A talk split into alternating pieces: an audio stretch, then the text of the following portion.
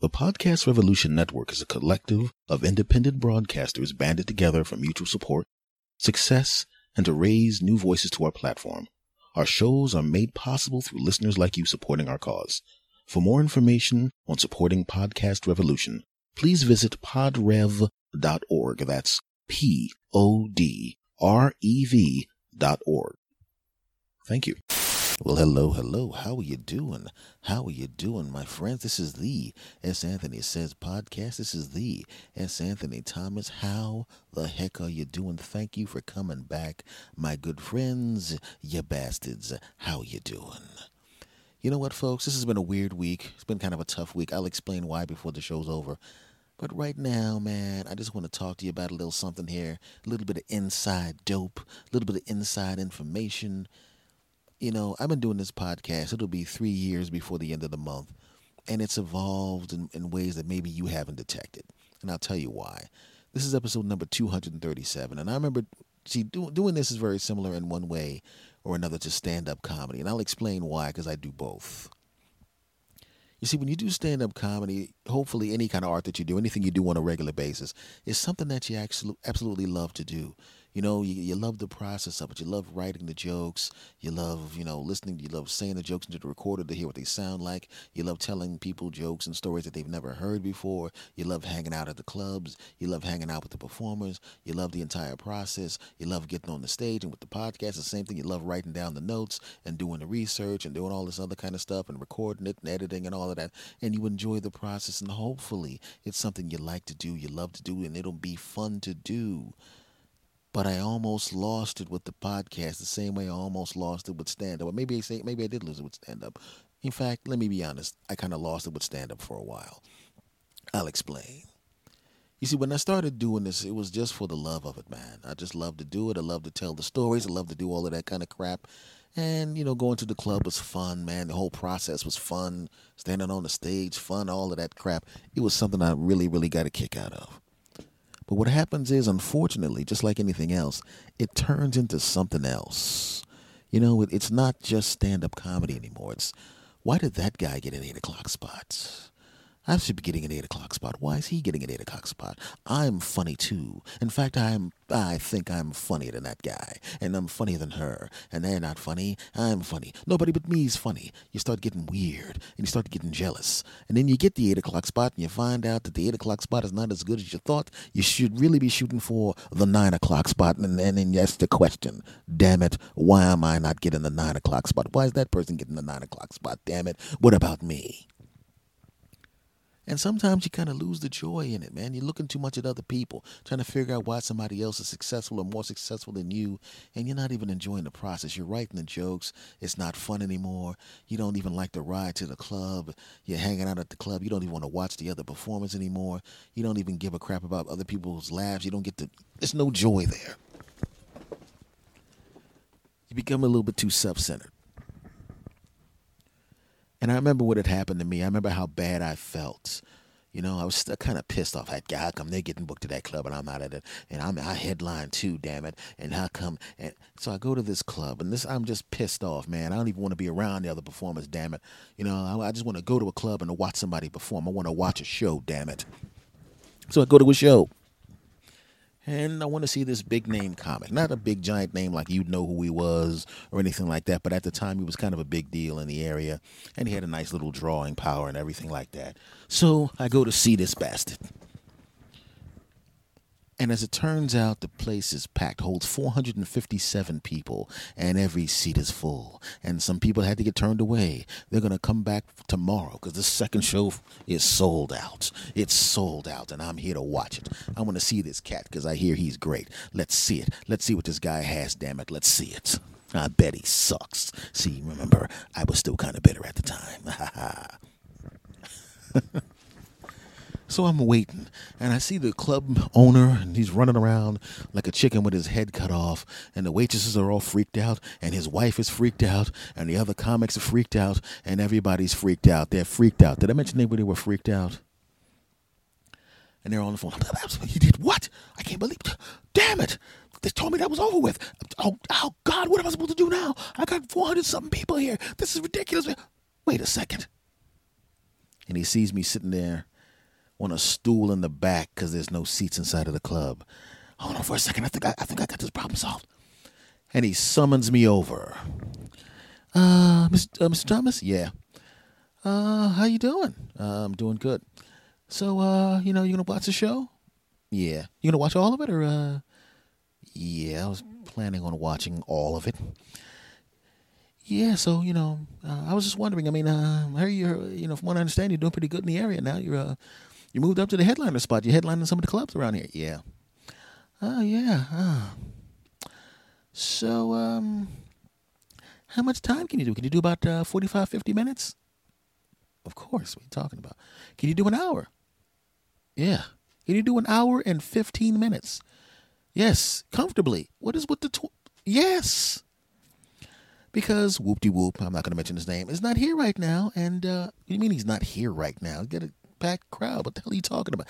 He's not here right now. And uh, we really need somebody to fill in for him. Oh, he's running late or something like that. You need me to do like five, ten minutes, give him a little time to get here. Oh, uh, no, no, no, no, no. Uh, remember when I asked you about the couple of minutes ago when I said if you can do an hour and 15 minutes? Yes. And you said you could? Yes, I remember saying that about 13 seconds ago. I was wondering if you could go in and fill in for him. Uh, yeah, sure, no problem. All right. Um, so I mean, uh, and this is what it's gonna pay. And he told me what it paid, and it was way more than I normally get, but nowhere near what I know he was getting. But I didn't give a crap. You know, so I, we have a special guest here. Uh, they, of course, lied about my credits. I mean, I had some decent credits, but they, they fluffed them up to make them 10 times more than they should have been. And uh, whoop de whoop, he fell ill. Cocaine. He, he was not feeling that well. He got high on cocaine and trashed his room. And, uh, well, they didn't say that part. I'm just letting you know what happened.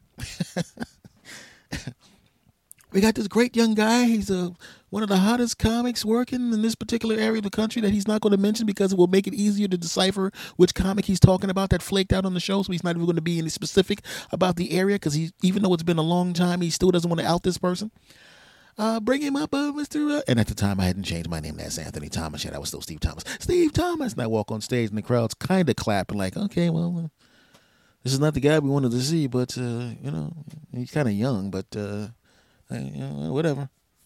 And all I, my job basically was just to go up on stage and make and be good enough so so he wouldn't have to give refunds to everybody. Because if you know so i go on stage and i kind of go on autopilot you know and i just you know you go into your greatest hits package. You know i had several hours of material but i had only been performing like the same hour and 20 for about four months or so. So i go on i smash this place out yeah standing ovation ah, steve steve steve steve steve you know, and I walk off the stage, they're high five me, oh, great job, kid, pat me on the back, a girl hand me her phone number, and I'm sit down, the guy in the back goes, oh my God, kid, you did a great job, blah, blah, blah, blah. I'm gonna book you again, blah, blah, blah, blah. I said, thanks a lot, man. He gave me the bread. I put the bread in my pocket. I walk down the steps, you know, um, and I go ride the subway home.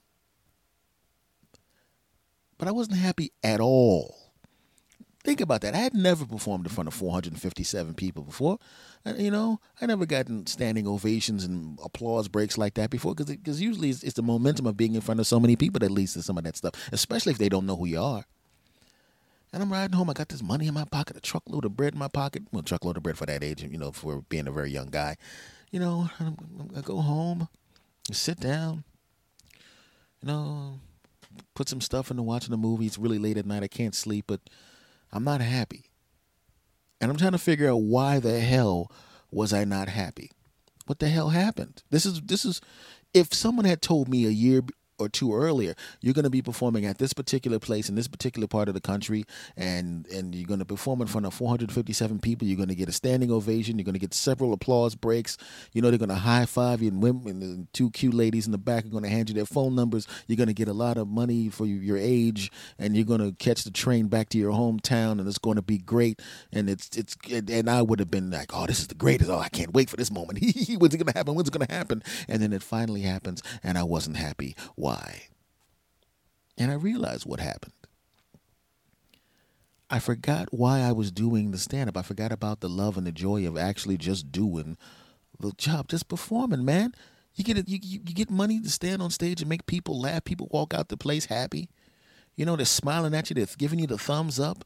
You know, you know, at some point, if you, if, if they connected with certain bits of material, they're gonna say, "Hey, man, I saw this guy and he said," blah, blah," and another person's gonna laugh that you didn't even meet. Maybe they'll come back to see you again. This is a good time. This is a good moment. You should be happy. You should be enjoying this and smiling, and you should be pumping your fist. You should be calling your other comic friends, man. I went to this place, man. You know, you just started headlining, yeah. And I got the headline and whoop you. No, you didn't. Yeah, this guy didn't show up, and I get, oh my god, he paid me this. He paid you that. I was. That's what I should have been doing, but no. Why? I lost the joy. Why? Because I got so caught up in why mean, he gets an eight o'clock spot and he gets a nine o'clock spot and he gets it, and it burned me out and wore me down. Even at that young age, wore me down to the point where I just couldn't enjoy it. Obviously, I, since then I have regained the love, and the love is kind of is, is permanent now. But it almost happened to me with this show. It almost happened to me with this podcast, and I had to catch myself. And the reason I say it is because I, I got into the habit of looking at my stats several times a day. Oh, let me see how many plays, how many plays, what, what countries play. How come this country, this how come this state is, is less than it was last month? How come this one, but this one's more, but this one's less? And it became more about how many people were listening and what countries were listening. And wait a second, that podcast started after I started, and they got more people listening to them. Wait a second. And then I was like, wait a second, hold on, hold on. Who cares? I almost fell into the trap as an older guy now. I almost fell into the trap that young, young, young, young, young me fell into. It's amazing. You can be so much smarter, so much more mature, so much older and wiser, and still some of the same little pitfalls and traps and tricks can still grab a hold of your foot and drag you to hell down. And there was a time where I did this, and instead of it being a joy to do something I look forward to, where I look at the calendar and I see the circle on the day that I'm going to be recording this, and I'm looking at it like, yeah, I can't wait, man. I can't wait to get everything else done so I can record my podcast, and this is going to be great and awesome and incredible, and it's going to be great. I love doing it. And, and that one week, I didn't even actually circle the day on the calendar because it became more about how come more people aren't listening, man. I'm proud of my show, man. Even more, I, mean, I got people listening now, and I'm cool with that, and I'm happy with that under normal circumstances. And people, there's more people and all of that crap, but it should be even more than that. Damn it! And I almost lost the joy of doing this. It was only for a very short period of time, maybe like two episodes. I'm not going to say which two they were, but they were a little while ago. And I realized, oh my goodness, 47 year old me almost fell into the same trap that 20 year old me fell into. And 19 year old me fell into, and 22 year old me fell into. Now, granted, those time periods where the joy was gone or an extended period of time. And I don't even, I'm, I'm almost ashamed to tell you how long it was that I performed stand up without the joy. It was a job. You know, the only time I enjoyed anything was when I was literally talking into the microphone. But everything that wasn't that, that wasn't that sucked. And I was watching it. How come that person successful? Damn it! and it almost happened with this. And I remember driving back home one day, and I said to myself, "Are you an idiot?" You, you you spent like a week and a half, almost two weeks, bummed out because your audience wasn't growing fast enough. That's not even why you started doing this. You were always going to do some other stuff in your career and have this podcast be this little thing that's yours, this little little cupcake that's in the back of the refrigerator that you hid behind the milk because nobody else likes milk, so they don't even touch the milk, so it's safe to put your cupcake behind the milk and then you wait till they all go to sleep and you tell your girl, I'll be up to get it on with you in about and it's about long enough to eat this cupcake. Cupcake? I, I didn't say anything about cupcake. I, girl, I said you are my delicious chocolate cupcake. Oh, that's so sweet. I'm definitely not downstairs eating a cupcake and not letting you have any of it because that would be wrong. We are together and we love each other. And please don't come downstairs for any reason. and that cupcake is the podcast, damn it. You're taking the unwrap like eat it up. Well, in this particular case, for that week and a half, almost two weeks, I allowed my cupcake to be exposed to the elements. I left my cupcake by the open window and I let a bug crawl on it. And I'm looking at it going, well, the bug didn't touch all of it. Should I eat it or should I throw it away? And I realized how dumb that was to allow myself to allow this wonderful thing that's happening right here between me and you to be ruined by something stupid. So I didn't let it happen. And I'm at the point now where I really don't even look at my stats anymore. And I mean, I look at it every once in a while, but I used to look at it several times a day. Now, there's there'll be weeks when I don't even. I mean, literally weeks when I don't even look at the numbers. I don't care because that's not what it's about. So let me ask you this. And I'm sure no matter what country that you're listening, that this applies to you. The, I mean, I'm sure there's something that you really, really just kind of dig for yourself. You kind of dig it. You love it. You love doing it. You love being around it. There's some kind of thing you like to do. And then you start looking at somebody else and comparing yourself to somebody else, and it kind of sucks away your joy. You know, maybe you go to the gym and you're working out, and you were a fat guy like I am now, even though I'm rapidly shrinking and you see somebody else else that's shrinking faster than you, or some guy that's in really great shape, and you find out that you're 50 or whatever, and he's 58, but he looks like he's 38, and you look like you, right?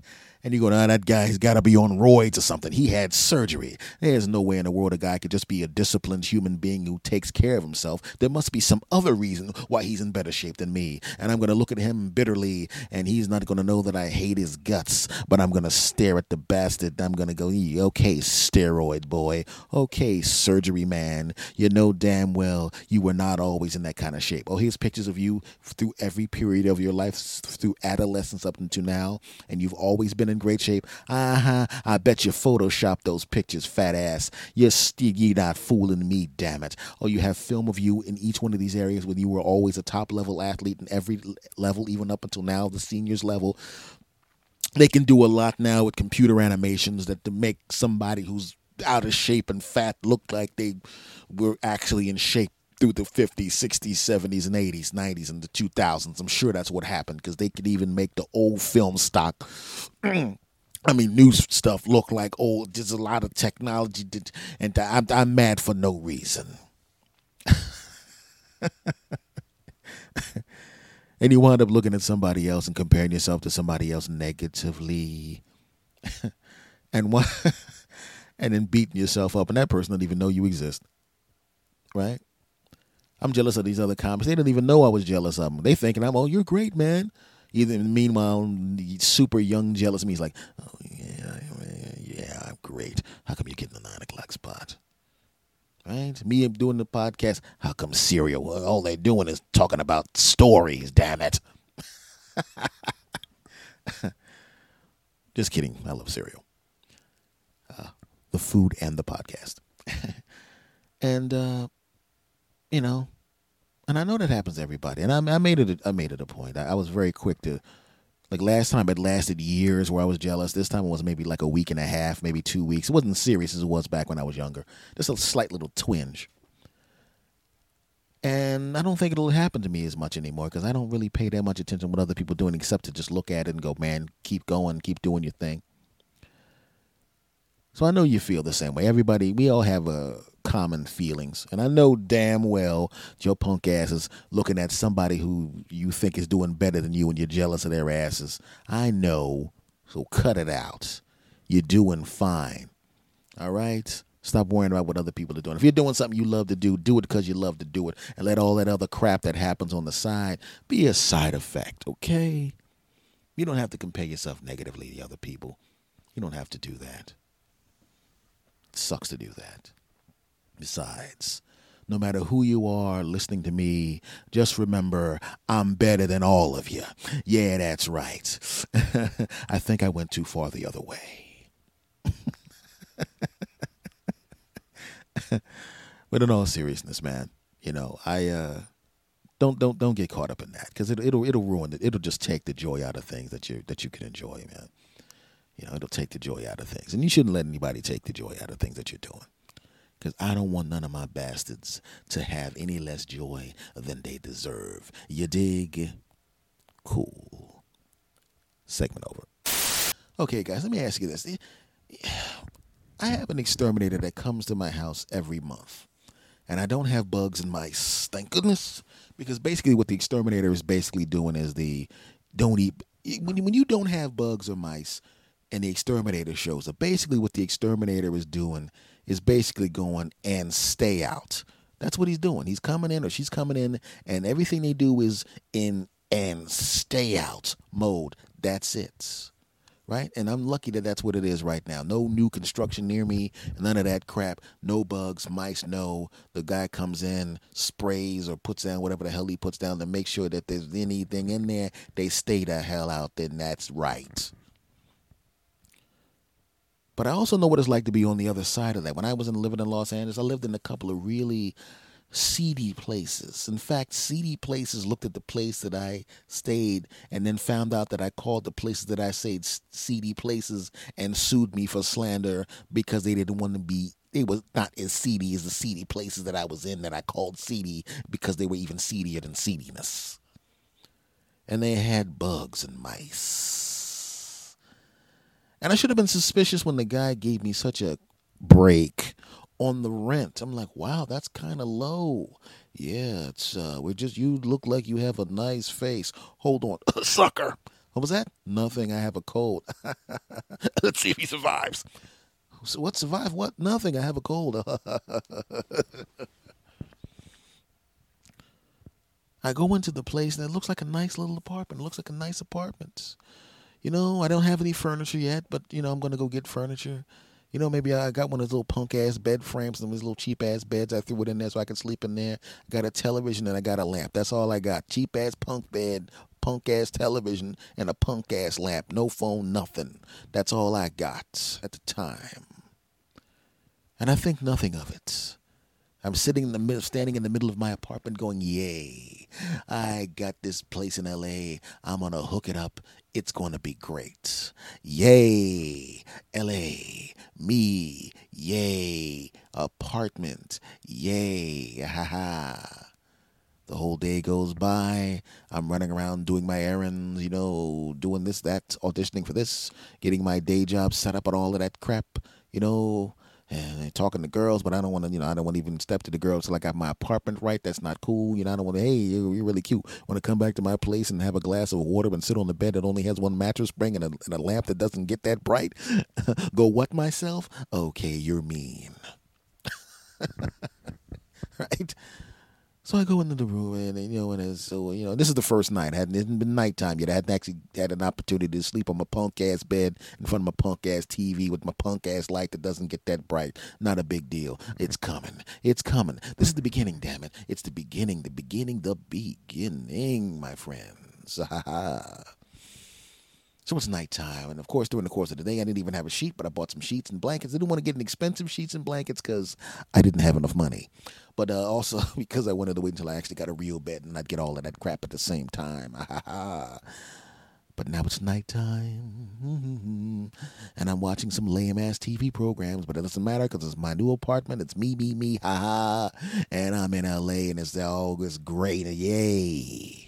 I would turn off the light, but it's so damn low you can't tell that it's on. But what the hell? And I pull the switch and I watched the TV, and they, they're sitting there going, I ain't got any place to be tomorrow. I got my little punk ass alarm clock, which was really my wristwatch that I put under my ear on the bed, and I turn off the TV because I want to get up. I want to wake up in my brand new apartment and look around, and even though there's nothing in here but this punk ass bed, that punk ass television, and that punk ass light that doesn't light up that bright, it's still my apartment. I'm gonna get up and I'm gonna have a nice big breakfast. Uh, go to the place and get some grub, and then, then I'm gonna start looking for stuff.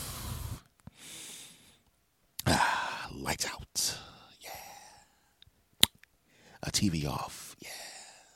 Mm-hmm. Take off my wristwatch, put it under my ear, and it's set for the. Uh, that's gonna be great. And I'm just closing my eyes, and I'm starting to fall asleep. Ow! I hear something go. Ow! I'm going. Ah, must be somebody in another apartment. Not a problem. At least it's not shooting. What's this bed doing here? What the hell is going on? I thought this place was empty. It was empty this morning. What the hell's going on? I don't know. The fuck is the fuck is this? So I open my eyes slowly and I look around. It's dark. So I reach up and I pull my punk ass lamp at the punk ass light and I hear get out of here, the lights on. The hell look around, I get up, I jump up, I got my hands ready. I'm about to punch the whoop somebody's ass. Whoop double whoop them and triple whoop and drop kick the bastards. And I look, there's nobody here. Maybe I was dreaming. Damn it. Maybe I'm freaked out. I mean, I'm not freaked out to being in my own apartment. I've, I've, I've done shows on the road when I've been in places that were, you know, actually dangerous. This is big. This is safe. I'm going back to sleep. Back there, pull the punk ass light, lay back down, put the cover back over me, put the thing, the, the watch under my ear, and I'm going to back to sleep. He almost caught us. What the fuck was that? I said, I'm gonna, I'm gonna pretend like I'm sleeping, and, I'm, and I move over, and this time I turn the light on, and this time I turn the light back off, and now I got my hand on the cord, so I can actually just plug it back into the wall, so they won't do that in there. He's sleeping. Let's go get something to eat before he wakes up. I don't want to cause any trouble. I push the plug back, and I look over, and there's some roaches in the middle of the floor, and they look at me, and I look at them, and they look at me, and I look at them, and I'm going, ha ha ha. I pick up a shoe, and the guy goes, hey hey hey hey hey. There's no need for that. And I said, Yes, there is a need for that. You're roaches. I'm a human being. It's my job to squash you. That's how things work. Don't you read? Yes, I'm well read. I went to Brown University. You don't. What do you mean you went to Brown University? You're a bug. I was lying. That's what I thought. So I took my shoe and squashed the bastard. That's right. And I I took a little piece of tissue, took the bug juice and remnants, threw it in the trash can, put my shoe back where it was supposed to be, got back in the bed this time, plugged out the light, and then I could hear, he didn't have to kill him like that. It was it was bullshit, man. All right. Tomorrow we get them. I heard them say it, the bastards. You gotta understand something. See, when you move into an animal's habitats, when they think the place is theirs and you're invading their space, they become vicious. I know they become vicious. I came back into the house with a sandwich. I was going to watch Walker, Texas Ranger on the television set, and I noticed that there was a bear trap in the chair that I was there. I don't know how. I'm sitting thinking, this landlord must be nuts to put some bear trap on there. And then I realized it wasn't the landlord that put the bear trap on the chair, it was the roaches, those bastards trying to get me out of a pl- I put the money down first last month's rent punk I'm not going anywhere so I took the bear trap and I threw it in the trash and I heard the landlord walking past me as I threw the bear trap in the trash. And I'm looking at the guy, and he's looking at me kind of guilty. And I'm looking at him, and he's looking at me, and I'm looking at him, and he's looking at me. And I overheard him say, Oh shit, the, the roaches brought out the bear trap again. They're serious this time. And I said, What did you say? And he said, eh, Nothing. And ran up the steps and locked the door, that bastard. Oh, no, you don't. Like I said, you go into an animal's habitat, they think it's their place, they will defend that crap to the death. They will go for it. They will try to get you. They'll try to take you out. Right? I mean, think about it. If you take any animals and you put them and stack them on top of each other and make them live too close and make them have to be around each other on a regular basis, they go crazy. Right? I mean, you have a lot of space, you go a little less crazy because nobody's all up on you. You ever have a house guest stay too long? They're in the bathroom taking too long. You got to sit down and do what comes naturally, and they're in there, and you're going, Well, I mean, I can't get mad at them for being in the bathroom. I mean, I got to go to the bathroom. My stomach is killing me, but I'm pretty sure that, you know, I can't expect them not to be. And then they open up the door, and you find out that the bastard wasn't doing anything but washing some socks in the sink, which is disgusting in the first place. And you're going, You could have done that after I was done and you want to drop kick the bastard, well, you know what I'm saying? He's invading your space. If you're a parent, you have one kid, go look at your friends who are parents and has four to six kids or more in the damn house.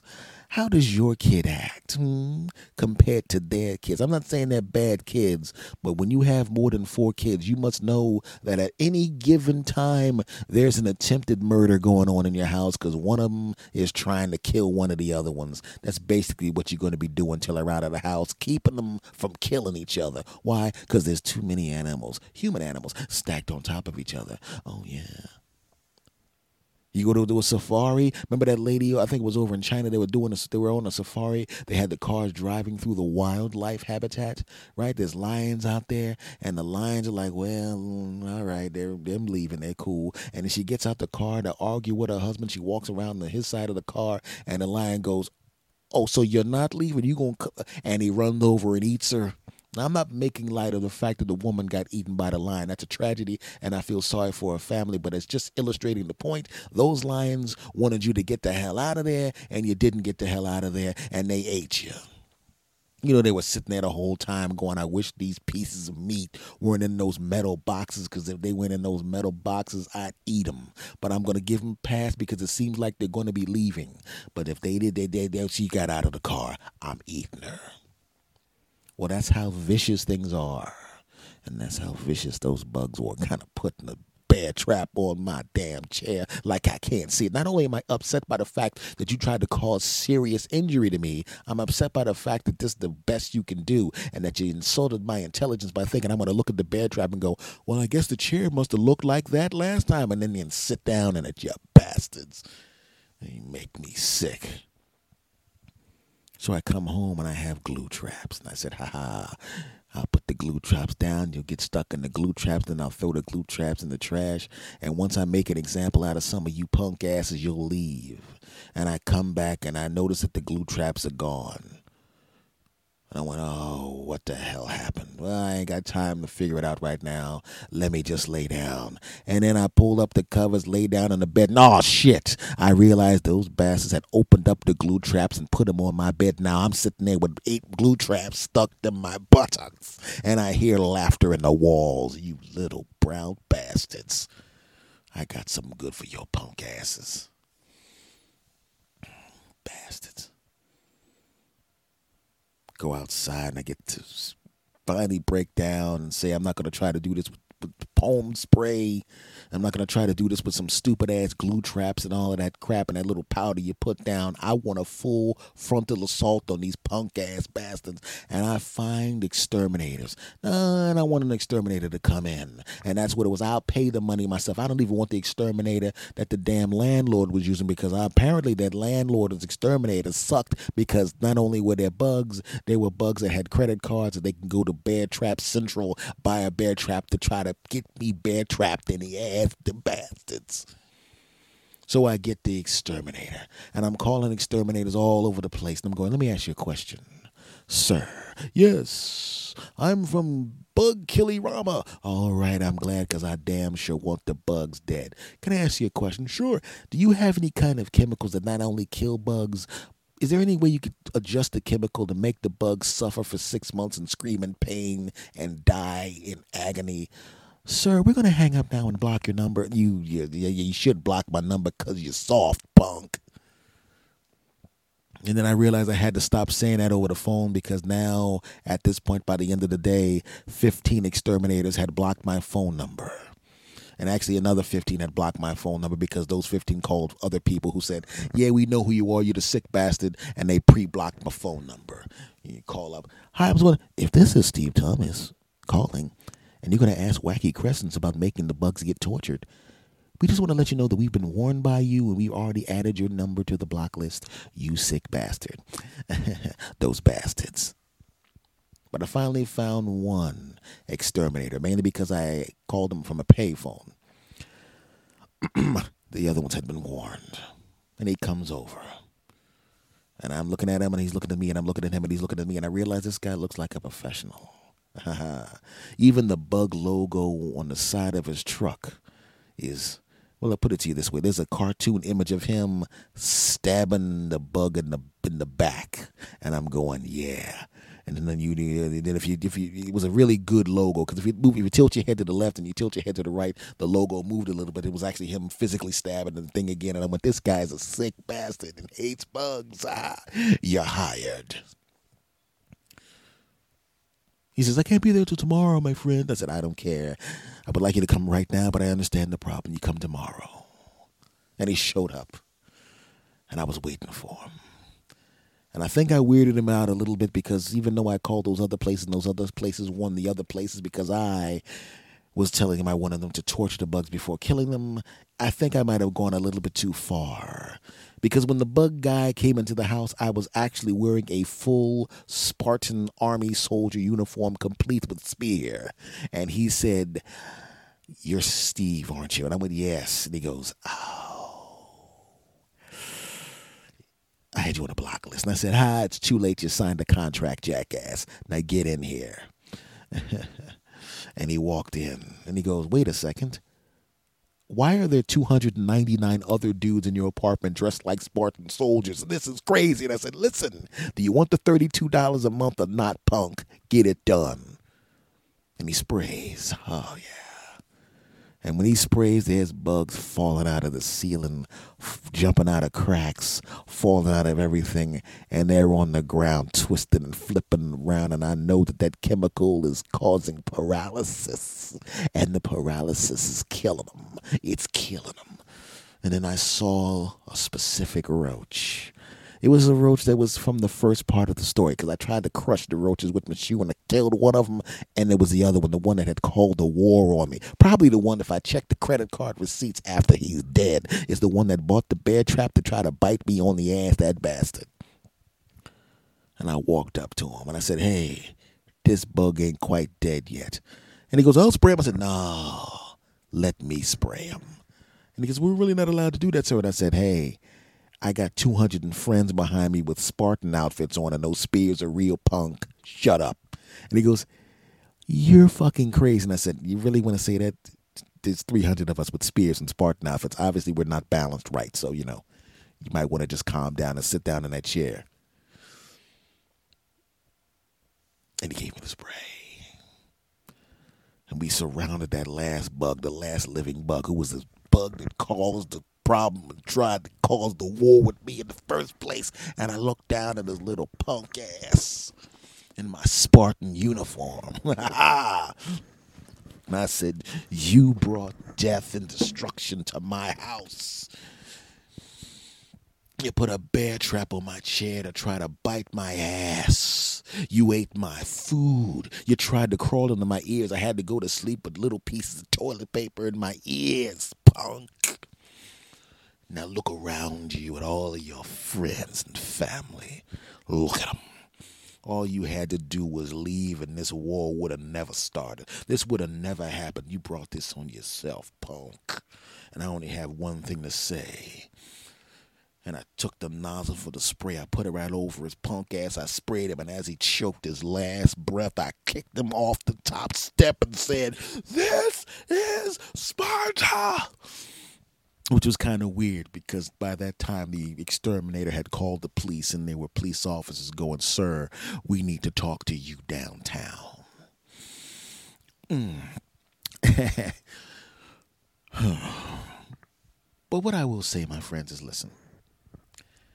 Make sure you make sure you you, you, you, stay on top of the bugs in your apartment, man, or your house. You know, you'll see a bug and you'll not think much of it. You'll crush the bug. And I'm telling you right now, they only send out the stupid bug because they figure if he gets crushed, who cares?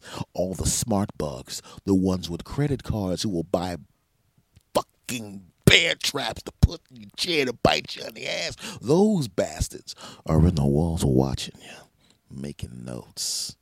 That's right. Get an exterminator, my friend. Get an exterminator. That's the lesson of this of this section of the podcast. I know what you're going. You're probably thinking, dude, you are really weird. What the hell? Who wrote this wacky, crazy, stupid segment of the podcast? Why did you waste paper on this? And I'll have to say this shut up, punks. I typed it. There was no paper used. Okay, you want to know why I decided to talk about that in this segment? You want to know why for real? All right, I'll tell you, damn it. My exterminator was here. And, you know, there was a bug. I saw a bug for the first time in a long period of time. And he sprayed the bug. And he goes, "Oh, Mr. Thomas, I'm sorry. I mean, we've been here so many times. There, there was just any bugs. You really having a bug problem? I mean, this. I said, really, that's really the, the first bug I've actually seen in a long time. Oh, okay, well, I mean, everything's okay now, right? I mean, I said, oh, yeah, it's no problem. It's not a problem. Not a problem. Not a problem. Not a problem. Then another bug comes out and gives me the middle finger. Okay, none of that part happened. no, it's just that my exterminator was here, and um, um, one of my neighbors was doing construction. There was a bunch of bugs coming in the house, and I was like, shit. I know there's going to be a battle to get rid of them, and uh, fortunately, we beat we you know I only saw like six bugs, you know, in uh, between um, when he was here last time and now, and I know why because of the construction and you know he came in, we sprayed around, and for the past couple of months, there've been no bugs here, so we're back to normal. You know. And, and, and, I'll be honest with you, the reason I really want to get back in shape, not just because I want to improve my health, but I, will be honest with you, man. When I think back to when I wore that Spartan uh, uh, army uniform, I looked pretty good in there. Back then, I had a six pack, you know, and I can't fit in the uniform anymore. You know, it's, it's kind of. I mean, it was embarrassing when I tried to fit back into the uniform. I was about to get it on with one with a girl I was seeing at the time, and I told her the story of the Spartan uniform I used to wear when I would scream at roaches as they died on my floor. Well, actually, I told that to several women. Usually, they they go, "Yeah, I'm to go to the bathroom and uh, with my clothes and car keys," and then I would go, "Okay, I'll wait right here." And then I would hear the cars peel off with them going, "That motherfucker's nuts!" as they peel off, and I'm going, "I probably should not have told them the story." But it was this one woman I told her the story about being in a Spartan uniform. And she goes, Hey, that's hot. And I went, Oh, all right. She's also nuts. And I tried to put the Spartan uniform on and I couldn't get it on my fat ass. And she goes, Yeah, so this is the Spartan uniform. You you you, you used to fit in this Spartan uniform? Yeah, I'm gonna try to fit it on. Oh no no no no! You know you you continue to try to fit it on. I'm gonna go to the bathroom with my purse, coat, and car keys. And I go okay, and then I'd hear a peel out. That fat bastard, and peel off. Bad memories. Anyway, what I'm saying is the point of the, okay. The reason I brought this up, my friends, is listen get an exterminator if you need an exterminator. The S machine got an exterminator, and I took care of problems. You got to take care of problems when they pop up, because if you don't take care of problems in the beginning, they become bigger problems. Damn it, and then you will be problems you can't handle. Yeah, that's that's the point. I definitely didn't forget what I, what I was talking about in, in this segment and completely veer off script into something else. That that definitely did not happen. Get a, get an exterminator. You don't want bugs. Having bugs is gross. I don't want that shit happening in your house. You want having bugs is gross. Don't don't do that. Segment over. Okay, folks. Uh, let me explain why this has been a bad week. You know, I don't know how many people saw the tweet or the or the post um, when I said R.I.P. to my uncle Junior. He passed away on the 12th of October, and uh, it was pretty rough on everybody. You know, he was a very very big personality. You know, one of those. You know, you you always have the the person in the family that has a big personality. They they have an expressive voice. They have a unique way of saying things and behaving. They have a unique sense of humor. And even though there's problems that they have, just like everybody else has problems, you know, they're still a unique person. And uh, my uncle Junior was that. October 1940. That's when he was born. I was born 28 years later.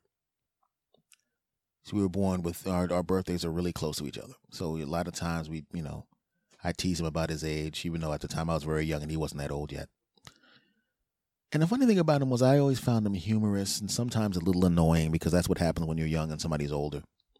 You find them a little annoying.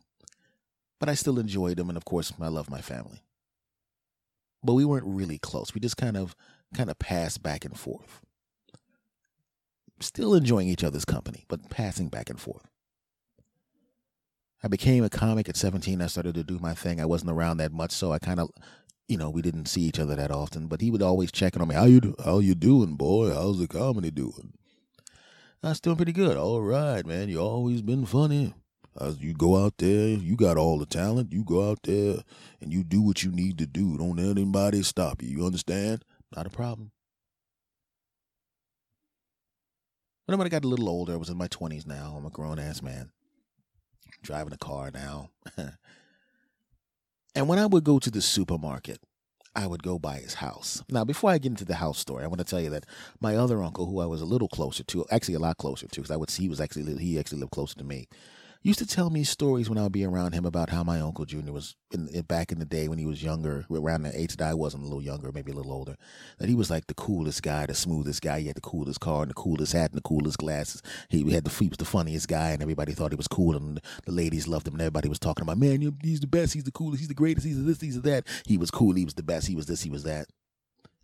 And when somebody tells you these stories, you know how it is. They, sometimes you take things and you kind of pedestal them. You put them up there on the pedestal, and you remember things as the younger brother looking at your other brother, and everybody's saying how cool and great and smooth he is, and you kind of build it up to this unrealistic thing. And I didn't not believe him, but it was one of those things where it's like, I'll take your word for it. I did not believe you, but I'll take your word for it. And quite frankly, I didn't see any of that. Mm-hmm. Now we'll go to me going to the supermarket. I'm living closer to him, somewhere in the middle of everybody.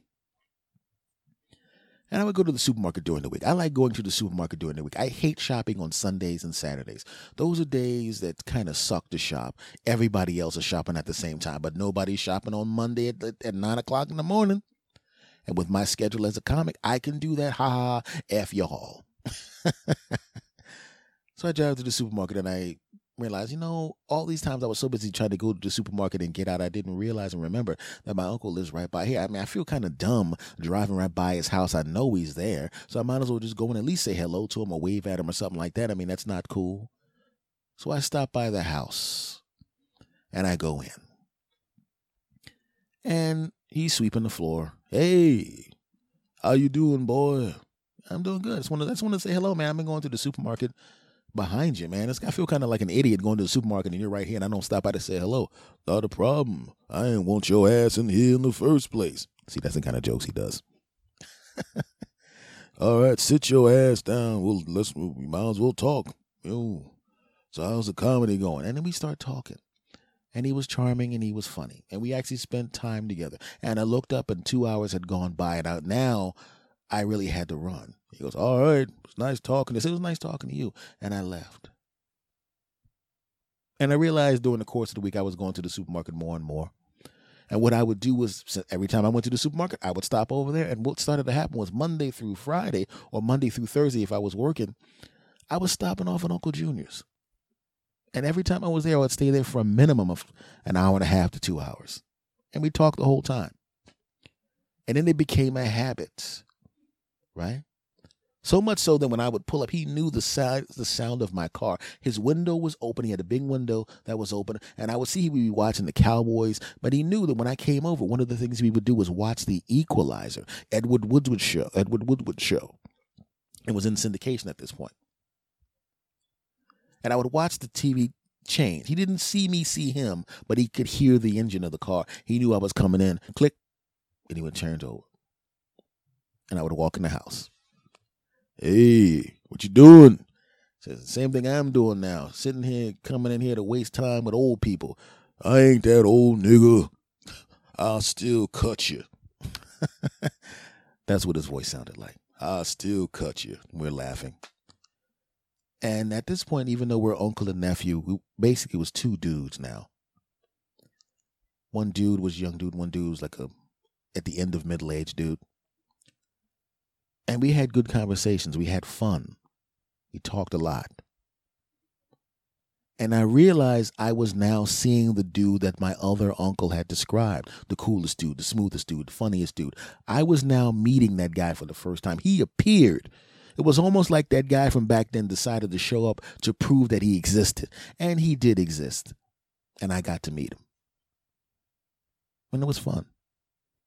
And we became a lot closer then.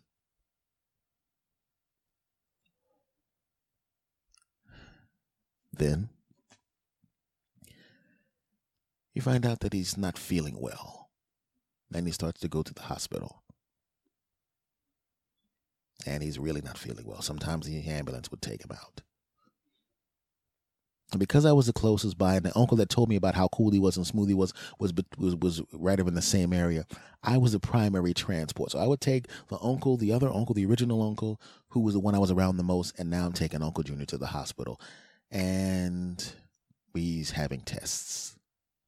He has this. And even though this is a chronic thing, you know, it's it's it's it's bad, but you know, you're not waiting for a phone call bad. It's like, you know, episodes if he doesn't do what he's supposed to do, we'll be rushing to the hospital, then you'll fix him and then we'll bring him back. And then it was something else. Now it's he's really feeling bad. Cause uh lung cancer will do that to you.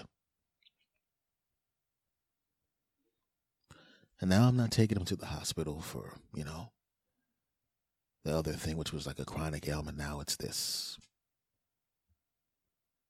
And we all know the clock is ticking. But a very this guy is resilient. Man, there were plenty of times when he got to the hospital and the doctor would literally go, "You, you don't understand how close this was." I'm surprised that he, you know, and then he'd look fine again, and then we'd be back in the hospital again. And then we're my uncle, my other uncle, and I take Uncle Junior to the hospital for his radiation. And oh, the tumors are shrunk and it shrunk. But the thing about it is, it's not like based on regular current medical technology. When he said the tumor shrunk, normally with other types of cancer, when you hear that, that's the beginning of you be you winning this particular battle. Well, she had this in her, you know, and now it's shrunk and it's down. Now you're free and you're scanned and there's none in there, and just take care of yourself and it's great. But this was basically for those of you overseas, and, and, and we call it soccer in the United States. It's called football every place else when there's penalties, I forgot what it was, but because I'm not really that familiar with it, but I understand that there's extended time to a soccer slash football match where they can add time to it. So instead of just the 90 minutes, it's the 90 minutes plus extra time. You know the game's going to end. They don't add unlimited minutes to the end of the game. Some of these games end in the tie, but there's a little extra time added. And that's all these shrinkings of the tumor were. It wasn't the cure would they were just adding a little extra time to what we knew was going to happen in the first place. And it gets worse. The whole time he's still busting out the humor. The whole time he's still funny. He's still in, but the vehicle's not working anymore as as well as it used to. You got to help him into the car. The coolest dude, the smoothest dude, the funniest dude. One of the thing, things about him was the voice. The voice was like this. And the over the top humor that sometimes was inappropriate based, you know, based on who was around, you know, to the point where sometimes you, oh, no, no, no, no, don't ask him that specific question because you knew if somebody asked him a specific question, he had this auto inappropriate response that would come out that was hilarious, but not appropriate right now.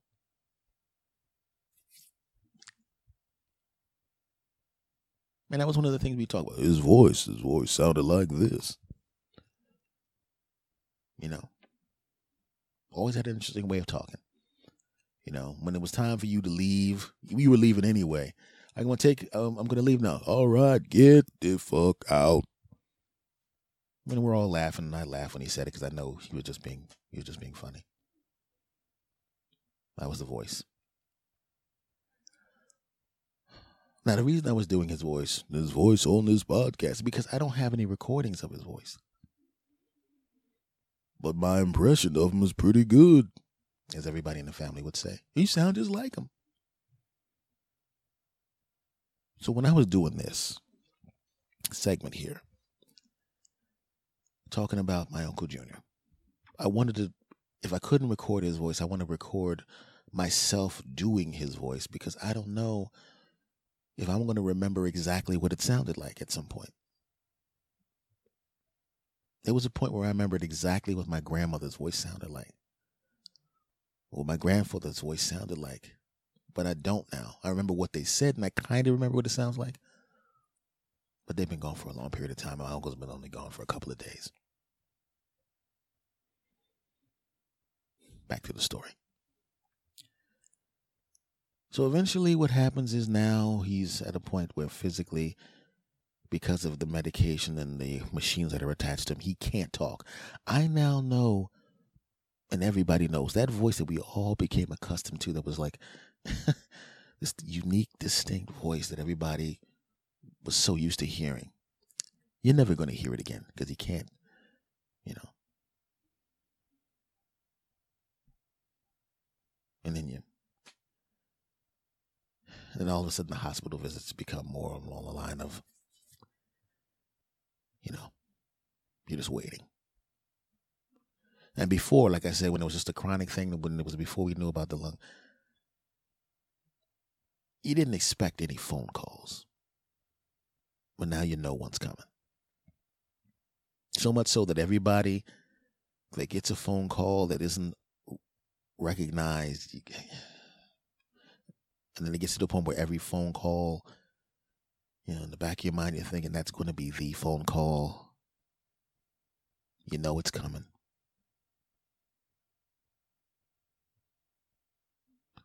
The smoothest, the coolest.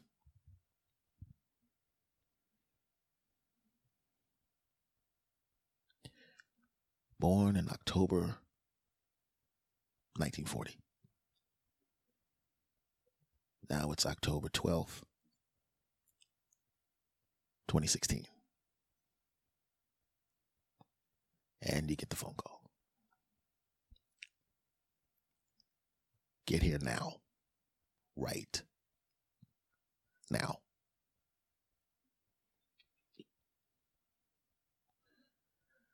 I'm approximately 45 minutes away from the hospital and I have to pick up a couple other relatives that are on the way. So I do that and I'm good in there as fast as I can. We pull up outside and we see a whole bunch of the family there. I see my cousin. He's standing outside staring into space. We walk in, and I think, if I remember correctly, because it's kind of a blur now, one of my relatives asked, Did we make it on time? Is he? He's gone.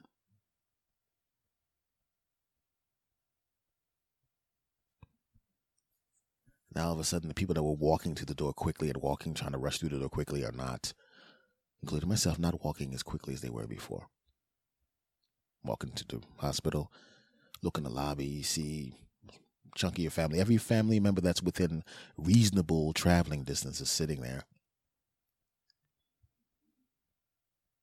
And obviously they know because they're there in the waiting room.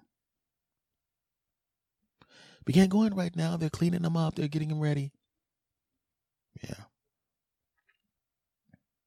Takes about 12 minutes from when I got there, maybe 15 minutes from when we got there to when they said it was okay to come back. Hallway's about 100 yards from where we were. And if you think a football team has a hard time traveling 100 yards because somebody's defending them, try walking 100 yards when you know what's on the other side of that door. We walk inside. what do we see? He's not there. The vehicle Uncle Junior was riding in on this in on, on Earth is there. The vehicle's there, but the driver's not there. I've seen him in a similar state before, but you can tell the difference. There's no machines there because they're not necessary. and everybody's quiet. And I look around at all the people in this room. These are the people I care the most about in the world. And they're all crushed, including myself. It's hard to see the vehicle that he rode in with him not in it. You knew this was coming. And it's not the prettiest picture.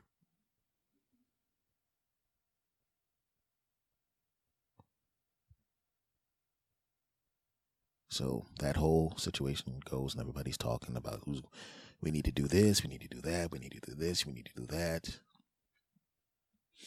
Everybody hugs everybody. Everybody's making plans.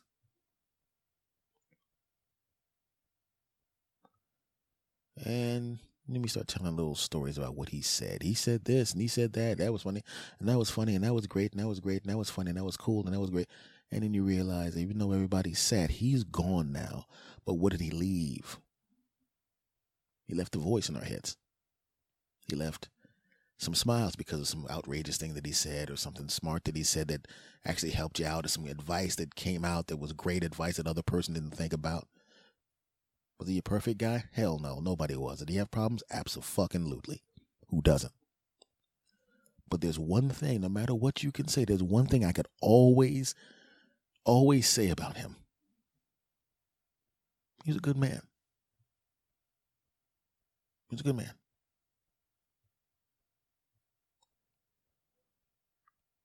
So as I drove home with the two relatives that I took with me, you know, they're talking about, you know, um, you know, planning this and planning that. They were his immediate siblings.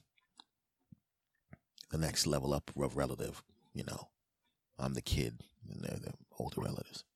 Even I'm a, I'm a middle aged guy now. And they're talking about things, and the whole time they're talking, I'm not saying anything because we're going to handle the grief differently. And they're, you know, talking about things. And the only thing I'm thinking of on the 45 minute ride home was those trips to the house, those two hour conversations. How I finally got to meet the guy, the coolest guy, the smoothest guy, the funniest guy, the charming guy, the cool guy, the smooth guy that everybody wants. I met that guy. And as the pain of having a relative leave disappears, I choose to remember those two hour conversations. Because to me, that's who this guy was. That's who he really was. October 1940, sunrise. October 2016. Sunset. This episode is dedicated to my Uncle Junior. A good man who will be missed. Segment over. Well, folks, this has been episode number 237 of the S. Anthony Says podcast. And I want to thank you guys very, very much for for stopping by. I, re- I really appreciate it, man. You know, um, to my friends and my my my bastards in the UK, thank you, thank you for recommending me to people. Um, to my bastards in Australia, Canada, and the United States, much love to you all.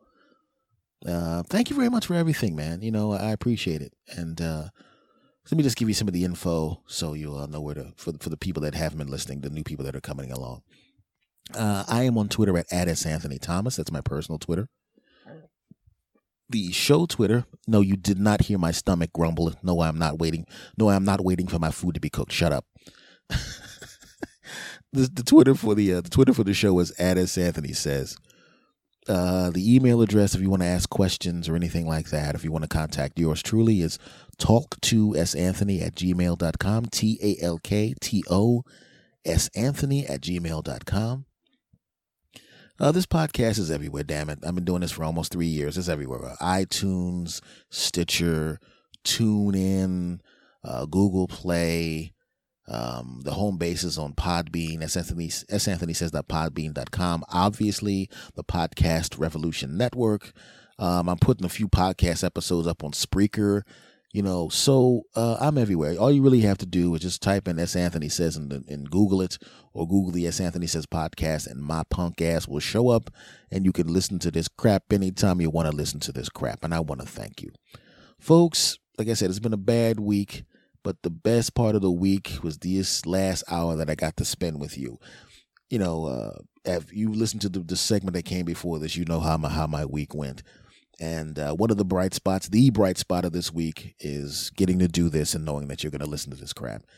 So you helped me out a lot this week, my friends, because if I didn't have this, I'd probably be bummed out until the middle of next week or whatever, or next month or whatever. But because I get to do this and I get to talk to you bastards, you know, I know my weeks. This is going to be at least one good part of my week, even though normally my weeks are pretty damn good. This one sucked badly, and you helped out by just being who you are and being there for me. So I appreciate it. Folks, I will talk to you next week. Much love to you all. Thank you for everything. I really appreciate you. I'm serious about that. And it doesn't matter to me, my friends, whether you listen to me on your car, when you're riding on a treadmill, if you're walking down the street in earbuds, it doesn't matter where you listen to me. I'm just glad that you do. Much love to you. On the count of three, I'm going to say goodbye the way I always say goodbye. And I'm hoping all of you, no matter what country you're listening to, I don't care where you are, I'm hoping you all say with me at the same time on the count of three because that's what we do. Damn it. Are you ready? Good. One, two, three. S. Anthony out. Go.